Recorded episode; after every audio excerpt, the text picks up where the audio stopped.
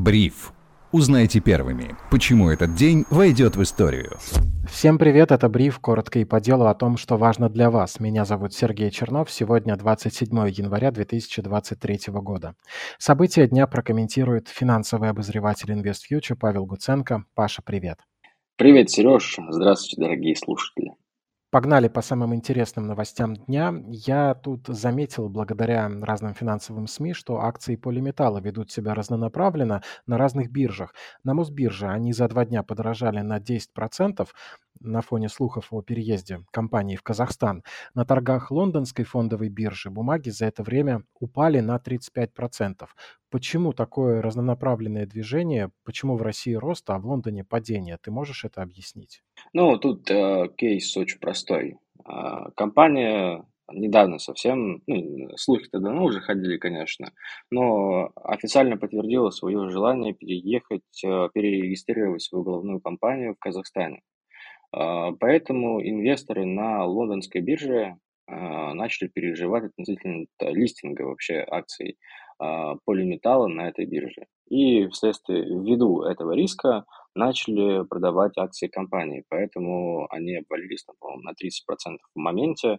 А, а на московской бирже тут как бы инвесторы чувствуют себя более, э, более защищенными и не переживают а, за листинг компании, а наоборот надеются на то, что полиметалл заплатит дивиденды по итогам 2023 года. А, как бы компания сама обещала вернуться к выплатам дивидендов, ну и в целом а, согласно там простому анализу, как бы есть предпосылки рассчитывать, что полиметалл сможет заплатить дивиденды в 2023 году, потому что как бы есть позитивная конъюнктура по а, золоту, то есть есть ожидание относительно того, что золото вырастет в 2023 году, а если золото вырастет, то и вырастет и прибыль полиметалла, значит, у них появятся свободные деньги для того, чтобы заплатить а, дивиденды российским инвесторам. Тем более, если компания перерегистрируется в Казахстане, то и, вы, то и проблем с а, выплатами, по идее, а, возникнуть не должно. И это, кажется, то, о чем мы говорили в выпуске от 25 января. Ты там тоже приводил в пример тренды на золото, за какими маркерами стоит следить для того, чтобы ориентироваться в акциях золотодобытчиков. Если кому интересно, отсылаю к этому эпизоду. Акции Intel сегодня рухнули на 10% на фоне слабого отчета и мрачных прогнозов от топ-менеджеров компании, которые они включили в этот документ. Что не так с результатами компании и каких она ожидает в ближайшем будущем, Паш? Ну, вообще, Intel это, конечно, история отдельная. Intel переживает сегодня большой кризис а, по многим причинам. А, первое, конечно, это замедление вообще а, мировой экономики. То есть мировая экономика а, сейчас падает и потихонечку скатывается в рецессию, ну или, по крайней мере, не в рецессию, а сейчас мы видим замедление темпов роста, пока еще. А, и в соответствии с этим сейчас а, высокотехнологичное производство а, падает, падает спрос на смартфоны, на ПК и на прочие там вещи, где нужны процессоры Intel и вообще высокотехнологичные продукты Intel. Поэтому, собственно говоря, падает спрос на продукцию компании, падает ее прибыль, падает ее выручка. Так еще и конкуренты тоже на месте не сидят. AMD уже несколько лет э, э, постепенно вытесняет Intel да, с лидирующих позиций.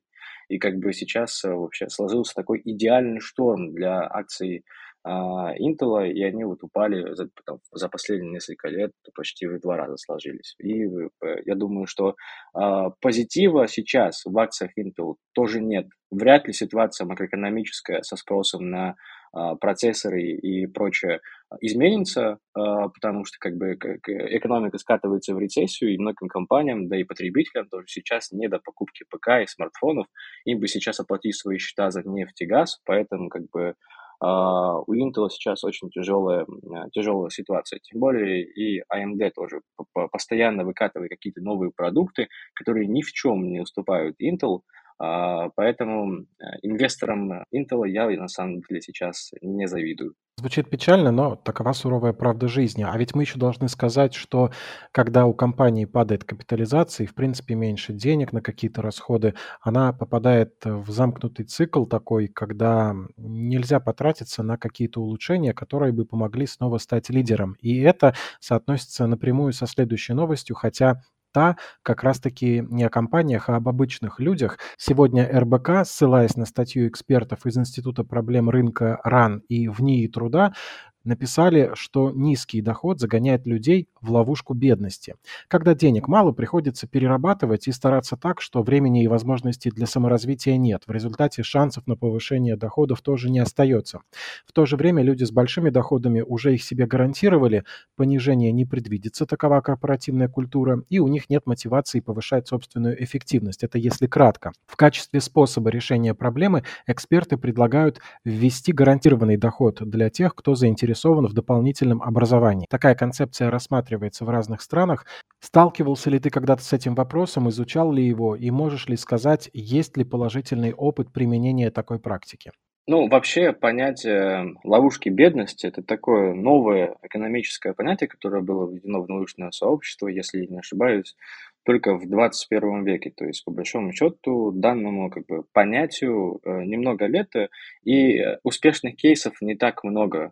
И мы по последние несколько лет э, мировая экономика двигалась по такому пути, а, что бедные страны продолжают беднеть, а богатые страны продолжают богатеть. К сожалению, а, был такой тренд, поэтому а, успешных кейсов, конечно, можно назвать очень мало.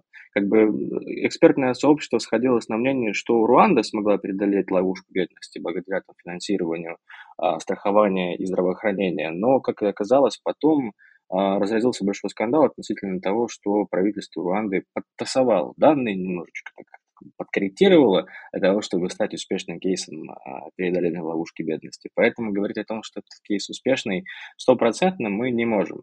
А многие говорили, что вот такие страны, как Бразилия, тоже постепенно им удавалось справиться с ловушкой бедности, но на самом деле последние данные показывают, что в, в этой стране все равно остается очень большое количество бедного населения, а, и разрыв среди бедных и богатых тоже огромный, ну, как, собственно говоря, и в России. Ну, поэтому а, Бразилию и Россию называют, собственно говоря, такими похожими экономиками, которые построены во многом на экспорте каких-то а, ресурсов, и эти экономики как бы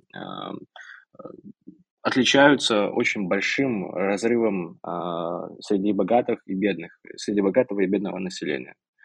Вообще, я, я, конечно, почитал предложение научного сообщества. Мы сейчас должны привыкнуть, на самом деле, к тому, чтобы мы больше обращали внимание на то, что пишут наши э, ученые, наши эксперты, потому что как бы в России хорошая, нормальная экономическая школа, а, и хорошие вообще в целом университеты есть в России, и мы должны прислушиваться к научному сообществу.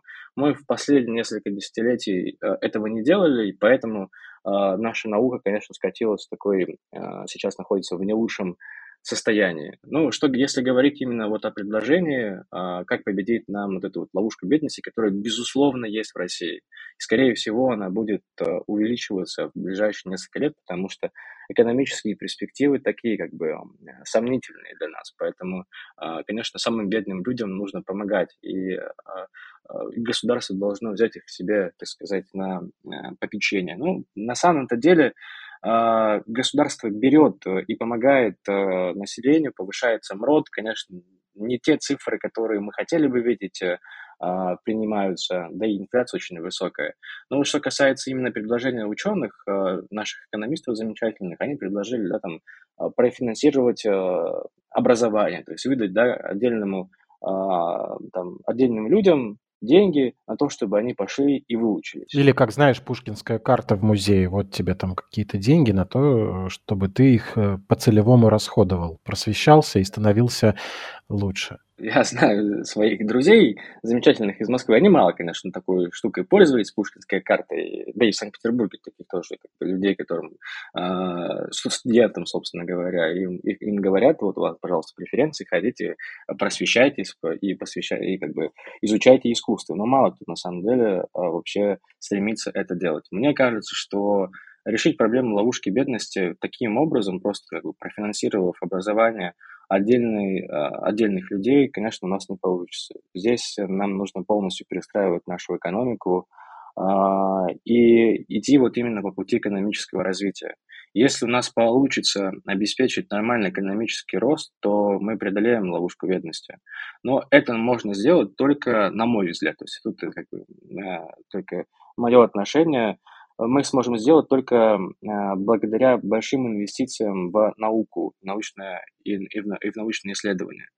Последние несколько лет там Россия была одной из э, худших стран среди таких более-менее больших экономик э, по отношению э, инвестиций в неокр а, и ВВП. Нам это нужно исправлять э, срочно. Ты имеешь в виду, что, извини, нам нужно сначала понять, что происходит, побольше узнать о себе, а потом уже делать выводы и искать решения? На самом деле все уже давно понятно. Мы давно поняли, давно ученые, экономисты мировые и российские описали то, а, почему наша экономика испытывает такие большие трудности да, в, относительно там, а, роста экономики. И мы не можем воспользоваться мировыми какими-то историями преодоления бедности, да, как Китай. Мы не можем взять и привлечь инвестиции со стороны, как это сделала китайская экономика там, в, начале, в конце 20 века, в начале 21 века, потому что у нас сейчас нет таких, таких возможностей. Поэтому мне кажется, что мы можем преодолеть эту ловушку бедности, и э, наша э, заставить нашу экономику расти только большими инвестициями в науку и в научное образование. И хорошо, что на самом деле сейчас э, это понимается и в больших таких э, высоких правительственных кругах, благодаря чему э, развиваются замечательные университеты, такие как МГУ, ИТМО, СПБГУ и прочее. Нужно делать просто больше и ждать, пока инвестиции эти себя оправдают. А они себя оправдают обязательно.